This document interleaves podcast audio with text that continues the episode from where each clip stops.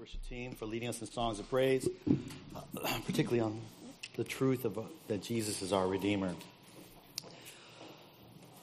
If you are a member of this church, you probably heard the sad news this week that uh, the Lord called home one of our uh, brothers, Brother Bill Jong. And I know that uh, for some of you, especially if you've been newer to the church, you might never have had an opportunity to meet him. Uh, um, but I, just, but Bill, Brother Bill and his wife Sharon have uh, been part of this church uh, ever since I arrived here, and that's been about 20 years.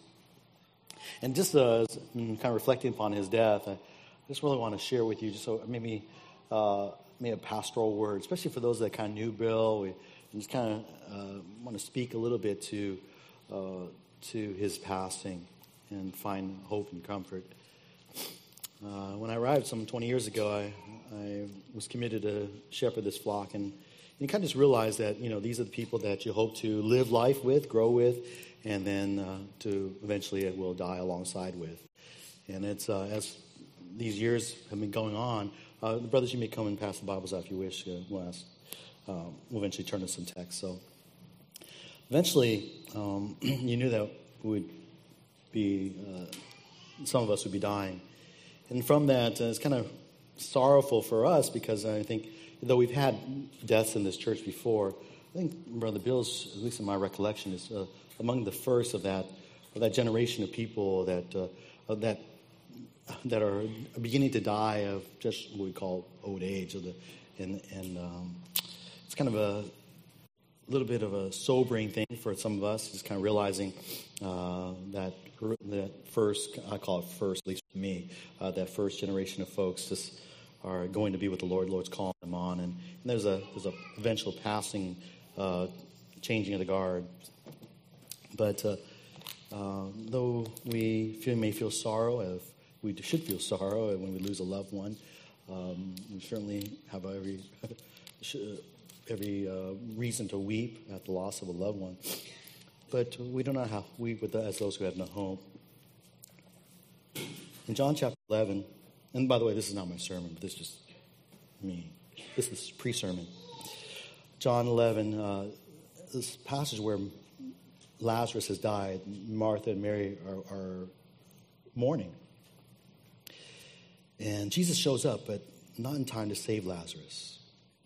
But look, uh, we look at, uh, we pick up verse uh, uh, 23, and Jesus comes to Martha and says to her, Your brother will rise again.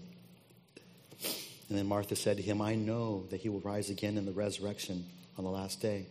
And this, there's, a, there's this hope that believers have of, of life after death. That death is a reality for all of us, like um, tax and death, uh, tax and taxes and death, right? Uh, but the reality is, for those of us who have uh, hope in God, we, we believe that there's a resurrection. There's life after this. There's something that goes on beyond just this temporal life. She has faith that her brother will rise again. But Jesus said to her in verse 25, and here's the verse that uh, just this, this great truth, one of the great I am statements of John. I am, Jesus said, the resurrection and the life. He who believes in me will live even if he dies. And everyone who lives and believes in me will never die. Do you believe this? And what a wonderful truth in Jesus. He tells us that He is the source of resurrection. He is the source of life. You want, if you believe in life after death, it is found in Him, in Him alone. If you believe in Him, if you trust in Him, you will live even if you die. And everyone who's living here, who believes in Christ, in fact, will never die because you already possess eternal life because of Him. That even as our bodies decay and our that we pass from this world, our brother Bill, who had believed in Jesus Christ, even uh, uh, is in the presence of God, living with Jesus in heaven right now. Mm, hopefully, the encouragement hope we find is that we would say, Yes, we believe this too. Martha believed it. She said to him, verse 27, Yes, Lord, I have believed that you are the Christ, the Son of God, even he who comes into this world that she believed in who Jesus is, that the hope of eternal life is found in faith in Christ, the Son of God, who he is, and what he's done. He is the one who has been promised to come into this world. He's the, the Messiah. He's the one who is the fulfillment of every single promise of God for salvation in the Bible. And He is that Messiah. And through faith in Him, we have this hope of eternal life. And uh, as we, in the next probably 10 years or so, see more and more of our uh, dearly beloved saints in this church, faithful brothers and sisters who served in many of the different ways that you guys are currently serving this church, uh, we will, may we find hope in this truth that, um, that is through faith and because of our faith in Jesus Christ, the Son of God, we will have, we have hope of resurrection life for all of us. We'll see our dearly beloved passed on once again someday. All right. That, with the hope of the coming one, that segues into our sermon a little bit. If you have your Bibles, please take them now. Turn with me to Isaiah 62. Isaiah 62. And this is where the official beginning of our sermon is. Isaiah chapter 62. As we've been. hmm. Now, before I get an intro, let's pray. Father in heaven, thank you for the hope that we have in Jesus Christ, your Son, the one who has promised to come. Thank you, Lord, for his coming first to die on the cross for our sins. Thank you for the hope of his coming again. And Lord, we thank you for this promise that we who live will never die because of our faith in Jesus Christ. And thank you, Lord, that we find comfort, hope in this message, the truth. But Lord, we can have uh, hope and of, of uh, and for the future as well.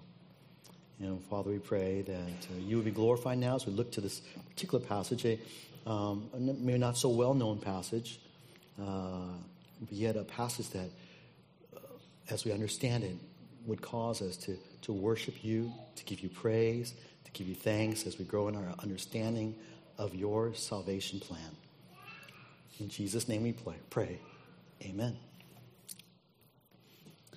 As we've been going through the second half of Isaiah, that is Isaiah chapters 40 through 66, we've been observing this repeated emphasis, basically, of God's promised salvation. A particularly, God, not God's promised salvation of Gentiles like you and me, but particularly God's promised salvation of a particular people group, a particular nation, nation of Israel. Time and time again, we see him promise to save Israel, to save Jerusalem, to save Zion, to save Judah. And I think for most of us, we understand this. We, we can be encouraged because God is, faith, you know, God is faithful. He's going to save Israel. And we see this is a wonderful thing about salvation that he's going to do. But when I preached through it now, uh, this is now 62, so 23 chapters into it, maybe after a while you're kind of wondering, yeah, okay, I, I got it. God's going to save Israel. You may be wondering, tempted in your mind to say, why is this important to me? You might be asking yourself, why is Israel's future salvation important for the church today? Why is the salvation in our, this passage, particularly the salvation of Jerusalem, a city in the nation of Israel, why is the salvation of Jerusalem in particular, and as well as Israel in general, helpful for Christians to understand? And today, even before I begin the walking through the text, I want to share with you three reasons these three, three thoughts that I have for why is Israel's future salvation important for the church today. And this is what always kind of just guide as we go through Isaiah and we're kind of reading more and more about how God's going to consummate his plan of salvation of Israel uh, in the future. Well, let's take a look. First of all, this is what it does for us. Number one, it reveals God's character. It reveals God's character to us. It reveals to us who God is. In Israel's salvation, just like in our salvation, we see a lot of different aspects of God's character, right? Certainly, we see His mercy, His mercy to us sinful people. We see His faithfulness, His promise of salvation to them, and how He keeps it. We see His justice, justice to, to judge them and discipline them when they sin, but justice also that leads to their inevitable salvation because He's paid for their sins through His Son we also see his wisdom. And hopefully we see the wisdom of God's plan, how from how he planned Israel's salvation, and he's uh, and he through time and time again, even though they go through periods of cycles of sin and, and judgment and falling away, yet in the end, we see that God brings to completion this plan. We see God's great infinite wisdom. We see His power. We see His uh, and His and His compassion. We see all sorts of different elements of God's character. And what's cool is that as we're learning about Israel's salvation, we are learning about the God of Israel, the God of Israel in the Old Testament. But sometimes, as New Testament Christians, we kind of maybe have heard somewhere along the way, oh, there's a difference between the God of Israel in the Old Testament and the God of the church in the New Testament. But that's not true. When we learn about the God of Israel in the Old Testament, we are learning about the very same God of the church in the New Testament. So every time we learn about God's character in Isaiah, we're learning about our God that we worship today. And that, and that should cause us to worship him more and love him more. Number two, there's a second reason why Israel's future salvation is important for the church today, is that it assures us of God's promises. I just uh, was encouraged this morning by our Sunday school class. We talked about the difference between Israel and church, and this is one of the major, and I repeated this myself on the different times too. This is one of the great assurances that God keeps his promises. Because if God, who had who specifically promised salvation to descendants of Abraham and Isaac and Jacob, that is the Jewish nation, if he's promised salvation to them, but yet he's broken it, or he's not kept it, or he, he's transferred it to somebody else, then we who is the church of Jesus Christ, we've received promises from God. How do, what kind of assurance would we have that God's not going to transfer the promise to some other group? If we perhaps live in sin or disobey God like Israel has.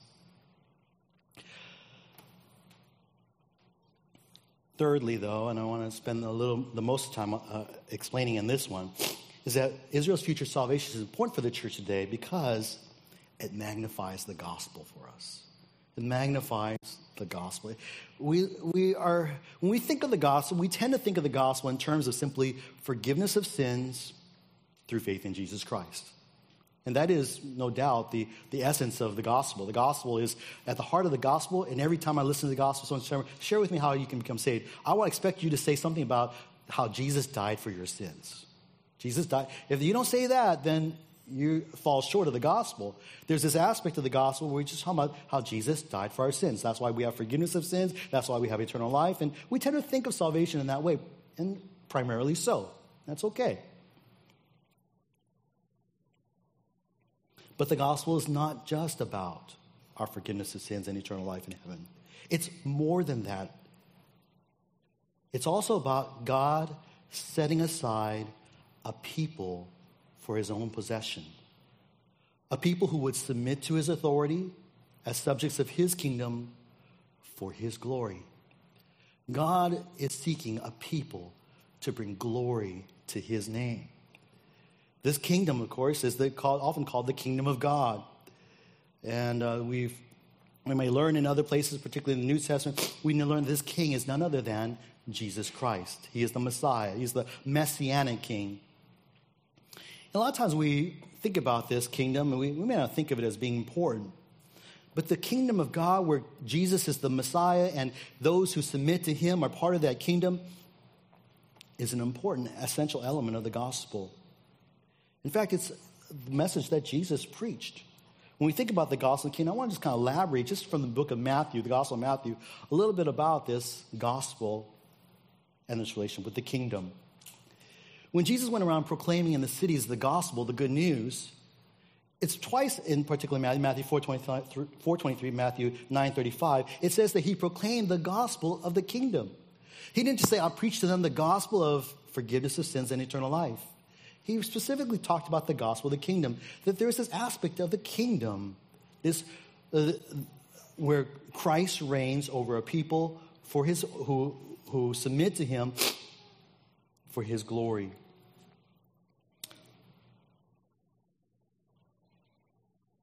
Once more, not only did he proclaim the gospel of this kingdom, but we see that Jesus taught us to pray for this kingdom. Matthew 6:10, when he taught his disciples to pray, what did he ask them to pray? Asked us to teach, taught us to pray, Your kingdom come, Your will be done on earth as it is heaven. That we pray that God's kingdom would come, that it would come and be established in this world. And what's more, even Jesus, what did he teach his disciples or his followers to seek above everything else? Seek first his kingdom and his righteousness, Matthew 6.33. Uh, what's more, when in that same sermon, the uh, Sermon on the Mount, in Matthew 5, verse 3 to 12, the Beatitudes we call them, or those are really descriptions of the characteristics of kingdom citizens. In Matthew 13, when he tells all the various parables of the kingdom, that's to describe the nature of the kingdom. But something kind of cool is that in Matthew 24, verse 14, Jesus states that this gospel of the kingdom shall be preached in the whole world as a testimony to all the nations, and then the end will come. See, the kingdom was an essential part of Jesus' message. It's part of the gospel. Being saved is, is the heart of becoming kingdom citizens, but one day, everyone who bows the knee, everyone who submits to him, will be a part of this a kingdom of God. A kingdom that, yes, in, in this present age, is, has a spiritual element where Jesus is our king and we are those as a church who submits to him. But there will be an earthly element, an earthly uh, aspect of this that is going waiting completion that the Old Testament promises will come to pass. When we read kingdom, we tend to think just heaven. But that is not the whole picture. For the Israelites believed that there would be a future earthly kingdom where the messianic king would rule over them, a son of David, a seed of Abraham, who would reign from its capital in Jerusalem. One day, all its citizens all the Israelites dwelling in that city will be those who have repented and believed in the saving work of the Messiah on the cross. And they will fulfill their calling, the promise of God that He had for them to be a people for His own possession to bring Him glory.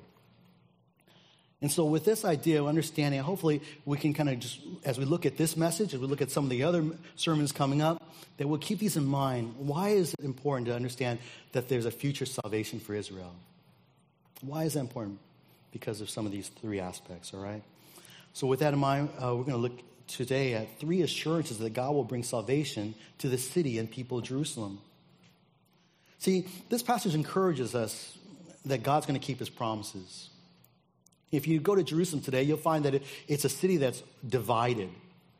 Divided, it's a, it's a, a city of, of some, uh, often torn by uh, competing religions, by war, uh, by threats of war, violence.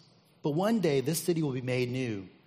One day, it will be a city that's no longer forsaken. One day, it'll be a city from where Jesus Christ, the Messiah, will reign from. And to a people who wrestled with God's silence, the Israelites in Isaiah's day, God gives them encouragement.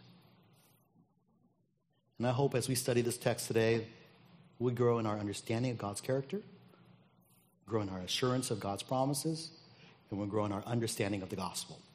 All right, so let's take a look. What are these three then assurances that God will bring salvation to the city and people of Jerusalem? God's first assurance is the most straightforward. That is, in verse 1 to 5, we learn that God promises that He will fulfill it. God will fulfill it. That is, His promise of salvation to Israel, and particularly here, the city of Jerusalem. Here we find the promise of salvation for Jerusalem. Verses 1 to 3. Uh, look at the text with me. Here we read uh, Isaiah, Isaiah records, For Zion's sake, I will not keep silent and for Jerusalem's sake, I will not keep quiet until her righteousness goes forth like brightness and her salvation like a torch that is burning.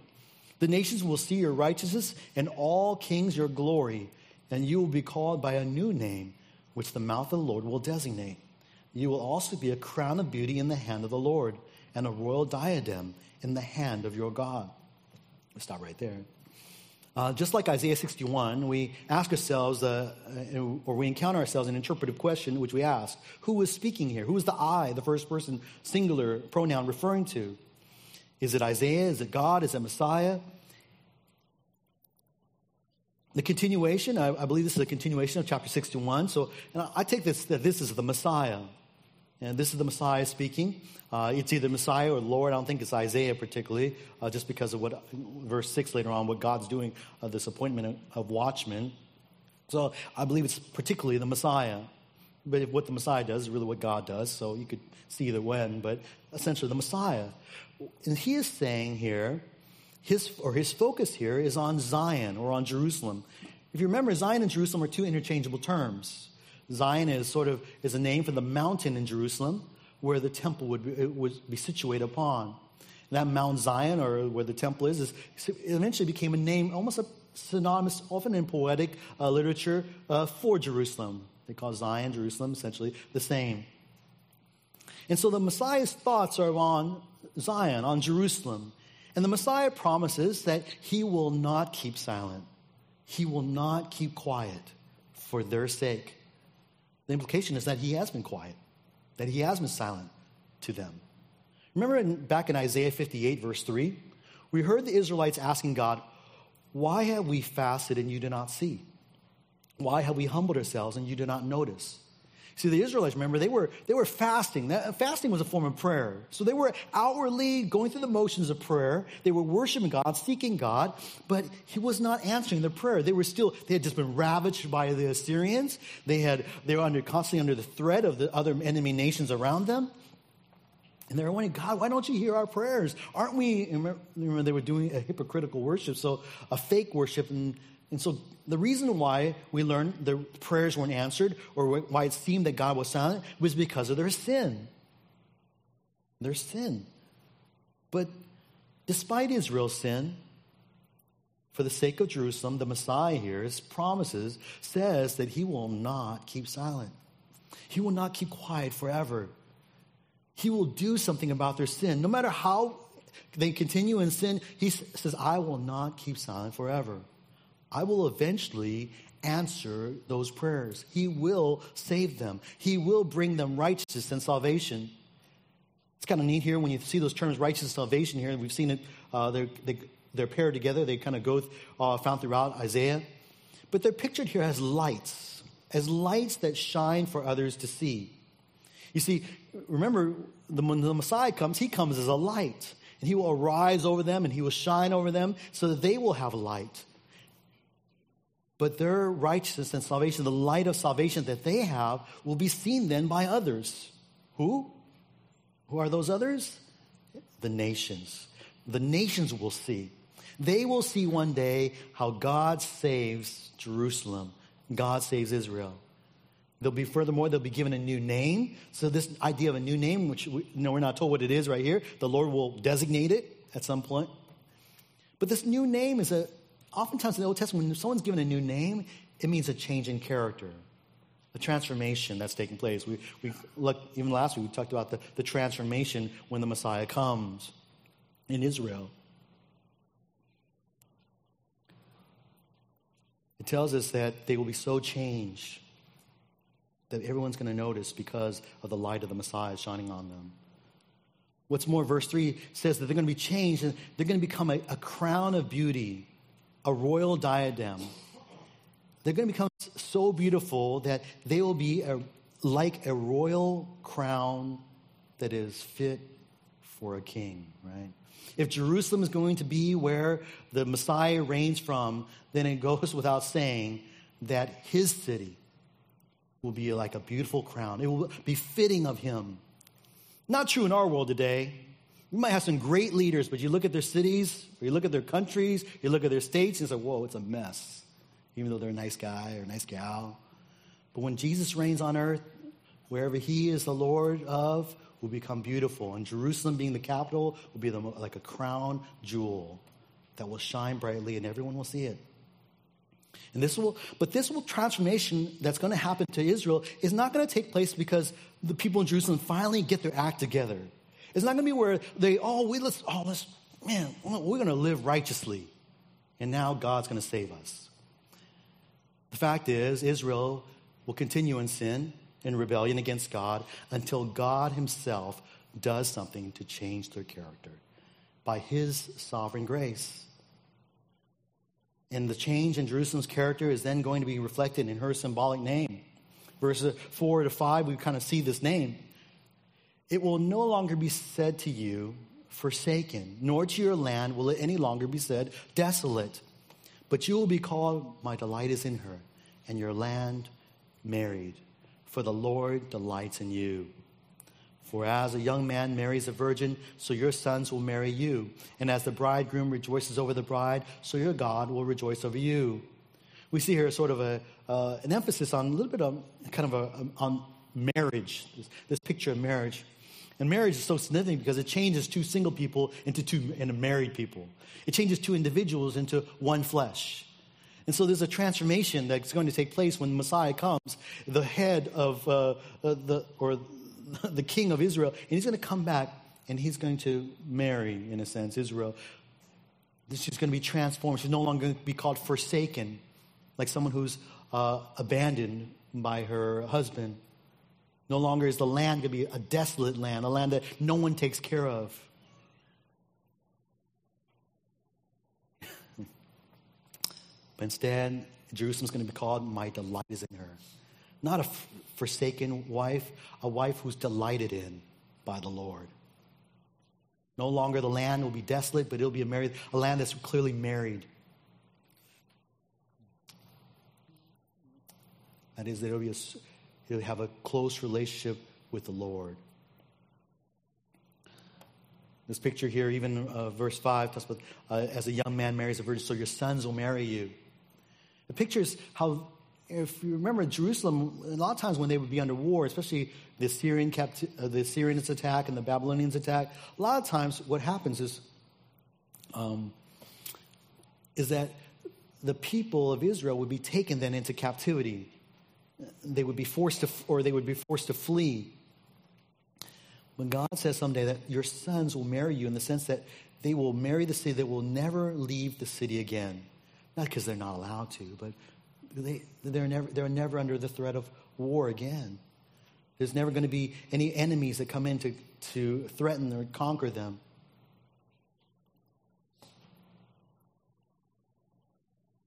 Notice also here this, of this transformation that's taking place that there's an emphasis on the, the land of Israel. Your land will be called married.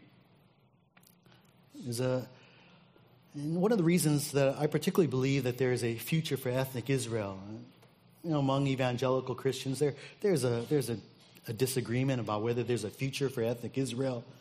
Godly people do differ. But I am one of those who believe that there is a future. Well, this church believes that there is a future for ethnic national Israel. And it's because of this constant, repeated promised land in all these Old Testament passages. You can't come across these lands. I mean, you can you think, okay, maybe the land is heaven, right? We can think of it figuratively. And certainly heaven is like a land, it's a place we can go to. But you can only take so many of these texts figuratively where it just starts thinking, this is just it, it, you, you can't keep interpreting everything in the Old Testament figuratively. If there is a literal common sense that we can take to the word meaning, then we should take that sense. And a lot of these references to land can be understood as simply being that there is such a thing as a promised land to Israel, and God's going to bring them and cause them to live and dwell in this promised land forever. It's going to be their possession.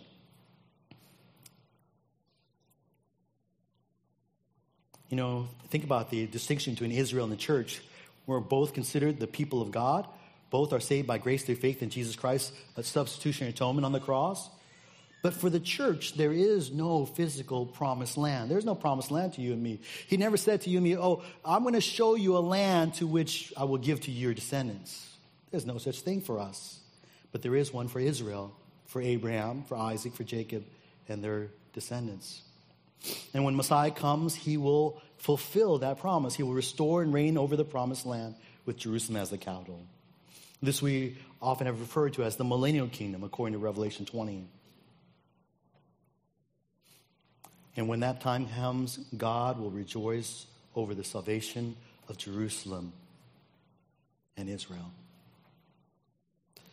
As an application just of this particular point, I, I thought about it, there, and that in our lives, there are times when you and I uh, wonder if God hears our prayers.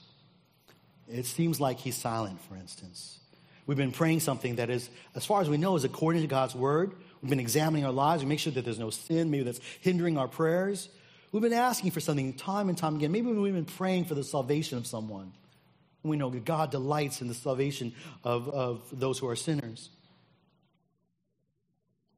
But he seems to be silent, or it's, the answer seems to be not yet. As faithful saints, we can remember that God will fulfill his promises. He will complete that which he's promised to do in us. Certainly, he will speak to us in his word. He always speaks to us in his word. But we can also just be sure that he will speak and give us an answer to our prayers in due time if it is according to his will. He will bring it to pass because he has promised to do so. He will not keep silent because he's a God who keeps his promises. He will fulfill every promise of blessing that he has for you in Christ Jesus. Now, I know, I mean, we understand God's character. We, we know that God is able to keep his promises. He's God who keeps his promises. But sometimes in our fleshliness, in our finiteness, we, we kind of start thinking, is maybe God's like us? Is it possible that sometimes, especially when you've been praying for like 10 years for so, or for something, and just, that God has an answer, you kind of wonder, me has God forgotten? I know intellectually we know that God does not forget, but we wonder, can God forget? We know in our human experience, when people promise to us things, they forget.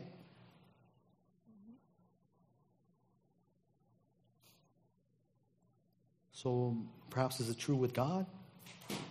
Well, the second assurance, the second assurance of um, addresses this concern, and that is that God will remember it. God will remember. God will remember to keep His promise of salvation to Jerusalem. And how does God remember it? Let's read in verse six, seven. On your walls I have appointed watchmen. All day and all night they will never keep silent. You who remind the Lord Take no rest for yourselves, and give him no rest until he establishes and makes Jerusalem a praise in the earth. This is a pretty straightforward picture. It pictures the walls of Jerusalem, and it pictures the Messiah appointing watchmen on the walls of Jerusalem. Now, for Isaiah in his day, they understood this picture very clearly. City watchmen are like security guards that you and I think of today. They kind of have a job of basically watching when nobody else is around, when everybody else is asleep. They're the ones who are watching for danger. And their response, if there is threat or danger to the city from the walls, they would look and they would warn the city. They would warn the king. They would warn the appropriate authorities so that those inside the city can do something about the impending danger to them and threat to them. God says he will appoint such watchmen, and, and they too, just like him, will never keep silent. That's their job. They're, you know, imagine a watchman that sees danger coming and then doesn't say anything about it. God has a judgment for such watchmen. They would be. But then, in the first part, last phrase of verse 6, we see there's an interesting twist to the role of watchmen.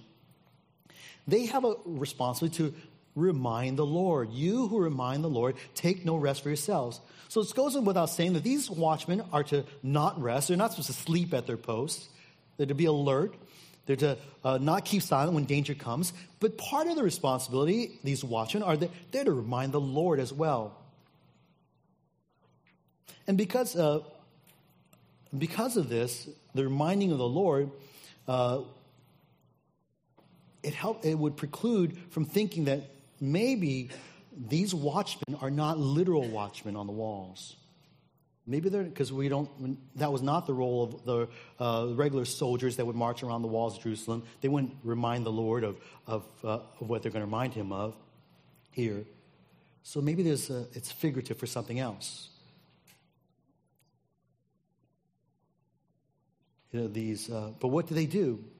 Well, they remind the Lord. Essentially, verse 7 tells us that they remind the Lord. They have no, they give the Lord no rest. They, so they keep reminding the Lord until God establishes, and that is, He say, essentially saves Jerusalem. He makes Jerusalem a, a light that leads to praise throughout the earth. So, what are these watchmen then that God uses, God appoints around Jerusalem, basically to constantly watch out or constantly to warn him, not to warn him, but to remind the Lord of his promise to keep his salvation promise to Jerusalem. Two possibilities. Uh, some take this to be angelic beings. Perhaps God set some angels around the walls of Jerusalem, and they have a responsibility then to, to remind God. The other possibility, which I believe it is, is that these are the prophets. That these are the prophets. These are the Old Testament prophets, like Isaiah, like Jeremiah, Uh, like Ezekiel, like all the other prophets that we had, the Old Testament prophets. Uh, if you remember the role of prophets, the prophets had a responsibility to basically act like watchmen. Jeremiah talks about Ezekiel as well. That their job as prophets was to, to look out for Israel. They're to look upon Israel, whenever there was danger in the land, when there was sin, and God tells them, or gives them a warning, what were they to do? They were to open their mouth and warn the nation of Israel. So they served in this role as watchmen. At the same time, though, the prophets also had a role of interceding for Israel. Isaiah did that a couple of times, where he would then pray for Israel, pray for the, his, his people in, in repentance. But as they prayed to God, they would remind God of his promise to save the nation. So the prophets then served in this way. They are the watchmen. They're the ones who all day, all night never keep silent. They remind the Lord of his promises. They take no rest they, until the Lord God establishes his uh, kingdom in Jerusalem and saves all Israel. In the same, and in very much a way, in a way, even to this day, the words of the prophets continue to do that. As they're recorded in scriptures, when God sees his word recorded here, it is a reminder to him of his promise to save them. That's why God will remember it, because he's written it in his word through the prophets. And what's more, just a final confirmation that this, these watchmen on the wall are the prophets is just the simple phrase that's used here of watchmen. That is, you who remind. You who remind. That same phrase, you who remind, has the same root, is used of an official title in the Israelite court. And that official title, an official, royal official, was known as the recorder the recorder. You remember recorders? We, oh, we even have recorders in our city, right? Go to the uh, city clerk, recorder's office. Uh, they kind of record stuff for us. And in every kingdom, in every uh, government, there's someone who records the records. And the official uh, recorders of Israel would go around, they'd follow the king, and they'd write down the acts and decisions of the king so that he would then be able to remember and follow through on the decisions that he has made. And, this, and the fact that these, those, uh, that word is used here is further indication that a recorder is in mind, that these prophets were those same ones who reminded the Lord and recorded it, recorded the word of God. Uh, but kind of just a, you know, sort of an application for us, even for us Christians today. When we, you, when you and I, when we pray to God, sometimes we're taught to pray the scriptures back to Him because that gives us assurance that we're praying according to His will. When we do that, we're also, just like the prophets, reminding God of His will. When Jesus taught us to pray, He taught us to pray God's will, Your kingdom come, Your will be done on earth as it is in heaven. Now, it's not that God would ever forget. God doesn't forget. Mm, but in a sense, He wants us to remind Him. But is it for Him that we remind Him? No, it's really for us. Because when we remind God of his promises, when we reflect on those promises, we're essentially what we're doing is we're expressing our faith in God's promises. We're expressing our faith in who he is, that he is the one who is able to keep those promises. For God will remember his promises because he has sworn to keep them. He's sworn to keep his promises. Verse 8 and 9, look at this. Uh, the Lord has sworn by his right hand and by his strong arm. I will never again give your grain as food for your enemies, nor will your foreigners drink your new wine for which you have labored. But those who garner it will eat it and praise the Lord, and those who gather it will drink it in the courts of my sanctuary. The Lord here is swearing by his right hand. He makes an oath. You know, God doesn't need to swear. God always tells the truth. So it's kind of really like he really means it when he says, I swear this to you. I promise to you. You know, we sometimes, even I say, I swear, Tony, I'm going to take you out to lunch later. You know, I'm not going to take him out to lunch later. you know, it's, uh, maybe some other day. Yeah, maybe some other day. I could swear, and it still doesn't really guarantee that I'm going to fulfill it. God simply has to say, I'm going to take you out to lunch later, and He will do it. God, but he, God says, I swear. And I think this is, I swear by, I swear by my right hand, by his strong arm. God like doubly just pours on the, the, the sincerity of his promise, his power to save, his ability to accomplish what he promises. What is he speaking about? What is he swearing to do? Well, what he describes here is something that Israelites sadly knew all too well. They knew the ravages of war. They knew what it felt like to have, have enemy nations come in and conquer them, take them away, take away their things, take away their food, take away their drink. In fact, as of the writing of this chapter, already King Sennacherib of Assyria had come by and defeated all the fortified cities of Judah Actually, he'd already taken all this, everything in the northern kingdom, Israel, took them all into captivity. He defeated everything in Judah. And you can imagine when the Assyrian kingdom army went through and defeated all the fortified cities of Judah, they said, Oh, look at the treasures. Don't take the treasure. Don't take the food. Don't take the drink. Don't take any slaves. Don't take all the treasures. No, they took everything. They needed, when you go to war, you got to make sure you have the right supply line. And so they're just saying, Well, we're just going to take this. This is our supplies. We need this. They, and so Israel, or Judah at this point, already knew this very well. In the periods of the judges, and you think of Gideon, there's a time when they would have to hide everything because constantly there would be cycles of, of enemies coming in, just taking all their stuff, eating all their, the produce of their land.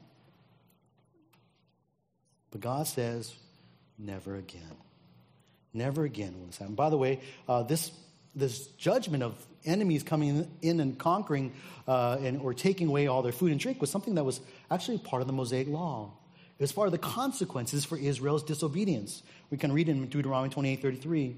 When a people who you do not know shall eat up the produce of your ground and all your labors, you will never be anything but oppressed and crushed continually. That's Israel and Jerusalem and Judah.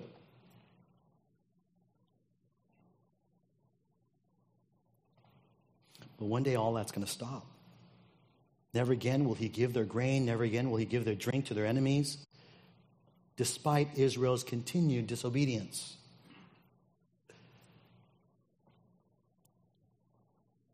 He would save them. He will when his when the Messiah comes. He will protect them from the threat of the nations. He will destroy all enemy nations of Israel, and they would eat and drink in his sanctuary in the rebuilt temple. We'll call it the Millennial Temple. See, and as application for us today, God will remember his promise to save Israel. And that's encouragement for all of us because God will remember to, eh, his promise to save his people today as well. Sometimes we, in life, we, we might be tempted to think that we're going to we lose our salvation or that God somehow is, is going to hate us so much because of some sin that we committed. Maybe some sexual sins that you committed. You're thinking, oh, man, if everybody, anybody knew that, I would be ashamed to show my head. Maybe it's been some adultery that you can. Maybe it's, it's something that you've been caught guilty at work. You've been caught of, of, stealing at work. Maybe it's something that you've been, you've been physically abusive of your wife or your children or uh, others. Perhaps it's some, some sin that's so d- disturbing that you think, man, if they, if they found out at church, man, they would just drive me out. And maybe you, because that same sin, you think, well, maybe, maybe God hates me too. God won't save me. But no matter your sin, if you have believed upon Jesus Christ truly, if you have genuinely believed, trust in Him, you can never lose your salvation. God will keep His promise to save you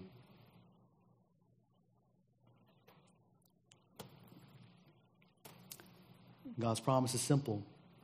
It's clear in the scriptures. I love John 3:16. God so loved the world that he gave his only begotten son that whoever believes in him Whoever. It's you and me. Whoever believes in him will not perish, but have eternal life. It's not whoever believes in him might have eternal life someday if you keep walking with him in obedience and don't sin. Whoever believes and trusts in him will have eternal life. God will remember to keep his promise of salvation to Israel, and by application, he's going to remember to keep his promise to you and me too. Well, in the final three verses, we observe one more assurance, and that is the assurance that this, that God will proclaim. God's going to proclaim throughout the earth this, the, the salvation of Israel and Jerusalem throughout the whole world. It's pretty amazing. Everyone's going to know it. Everyone's going to be, this is going to be such a, it's such a guarantee that everyone in the world is going to know that Jerusalem and Israel is saved. So let's look at verse 10 through 12, just kind of really quickly. Go through, go through the gates, clear the way for the people, build up, build up the highway, remove the stones, lift up a standard over the peoples. Behold, the Lord has proclaimed to the end of the earth. Say to the daughter of Zion, Lo, your salvation comes. Behold, his reward is with him, and his recompense before him. They will call them the holy people, the redeemed of the Lord, and you will be called sought out, a city not forsaken. Verse 10 begins with a series of really quick commands, all uh, commands that just uh, that kind of just go boom, boom, boom, boom. And in fact, there's in some two uh, repeated commands that kind of just convey this sense of urgency, this almost even a sense of excitement. It's like when you have great news and you want to tell, oh, you got to quickly turn on the TV, turn on the TV because something exciting is happening. You know, oh, I'm turn on the TV. It says, clear the way, go through, go through. Build up, build up. So there's a urgency, excitement at what is happening in Jerusalem. The Messiah is coming. The citizens of Jerusalem are to go through the gates of the city. They're to clear the way for the people of Israel to return to Jerusalem. They're to build up the highway, the roads that lead to the city. They remove all the stones, all the obstacles. They're to lift up a standard that's kind of like a banner basically like a, a, if you would, our modern day, like a, like a billboard, you know, that announces that the Messiah has come, salvation is here. Announces to the nations that the Messiah has come. By the way, this idea of a standard is attributed to even the Messiah himself. The Messiah himself is a standard. Isaiah 11, verse 10, that in that day the nations will resort to the root of Jesse. That is, they're going to seek out the son of David who sits on the throne of Jesse, the David, who will stand as a signal for the people. That's the word for banner here. And his resting place will be glorious, a standard. So, Messiah is going to be that sign. When he comes in Jerusalem to save Israel, he will himself will be a sign, and there will be a whether that that sign will be so bright that it will transform Jerusalem, that that sign somehow will be reach the ends of the earth. And from Jerusalem, that news will go forth that the Messiah has returned. It's going to spread because God Himself will proclaim it. Look at verse 11, right? For as the wrong chapter. Behold, the Lord has proclaimed to the end of the earth. He's proclaimed that the kingdom has come. That's what's going to be proclaimed. The kingdom has arrived. The kingdom is being consummated here. The plan of salvation is coming to an end. Israel is going to be saved, all Israel. It's going to reach a, a, message that's going to reach the end of the earth. And if this is what God will proclaim throughout the earth, then you can be sure that He will do it, right? He's not going to proclaim a message that He's not going to fulfill. He proclaims a message that He will bring to pass. And He's notice here what He's going to do is, is behold, not only uh, say the daughter Zion, lo your salvation comes. Behold, his reward is with them, and his recompense before him. He's going to bring a reward, the reward of salvation. He's going to bring. He's going to bring a recompense, a sense of judgment, a payment for the, the sinful deeds of those who reject him. That's what he's going to do when he comes to Jerusalem. And though in this text we, the return of Christ is focused upon the salvation of Israel, we know from the words of Jesus in the book of Revelation that he will bring reward and recompense for the rest of the world as well. Revelation 22 12. Jesus' words, Behold, I am coming quickly, and my reward is with me to render to every man according to what he has done.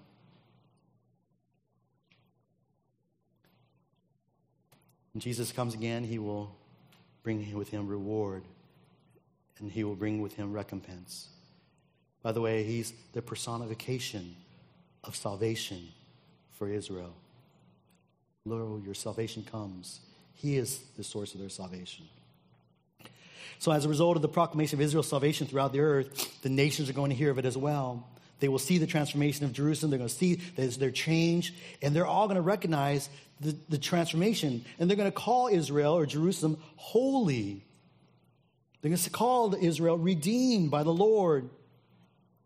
Everyone's going to recognize there's a significant transformation in Israel. You know, when you ask people to talk about Israel today in general around the world, they don't call them holy, nor do they call them redeemed of the Lord. Fact, a lot of people call them enemies. Well, some nations call them judged by the Lord, even. But Israel has a specific role to be God's instrument, to be a witness, a testimony their salvation has always been meant by God to be a light to the nations, to draw others to Himself, that they might see His glory, that they would come to believe in Him as well. And here's an application, though, for you and me today. One day, Israel's salvation will be complete, and they will become that holy nation that God had promised them to become. If you can think about Exodus 19:6.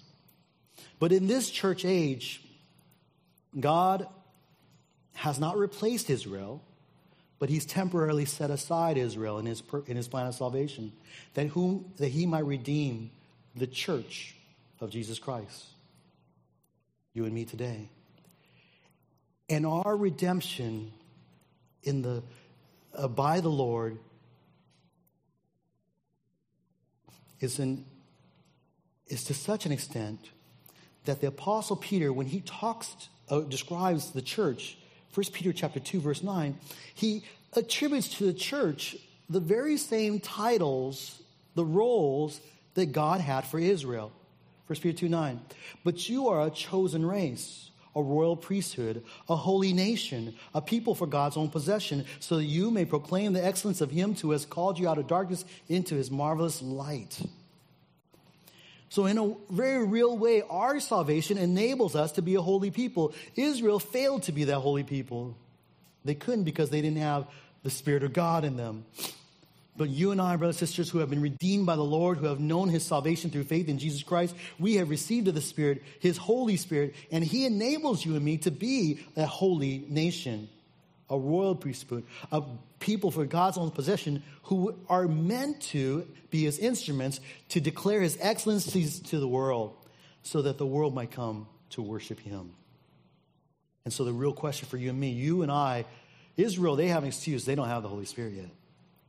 But brothers and sisters, as a church of Jesus Christ, we have no excuse if we're not being a holy people. If we're not being living out the, the the godliness that, is, that, we, that, that is, we are called to, we're enabled to live out?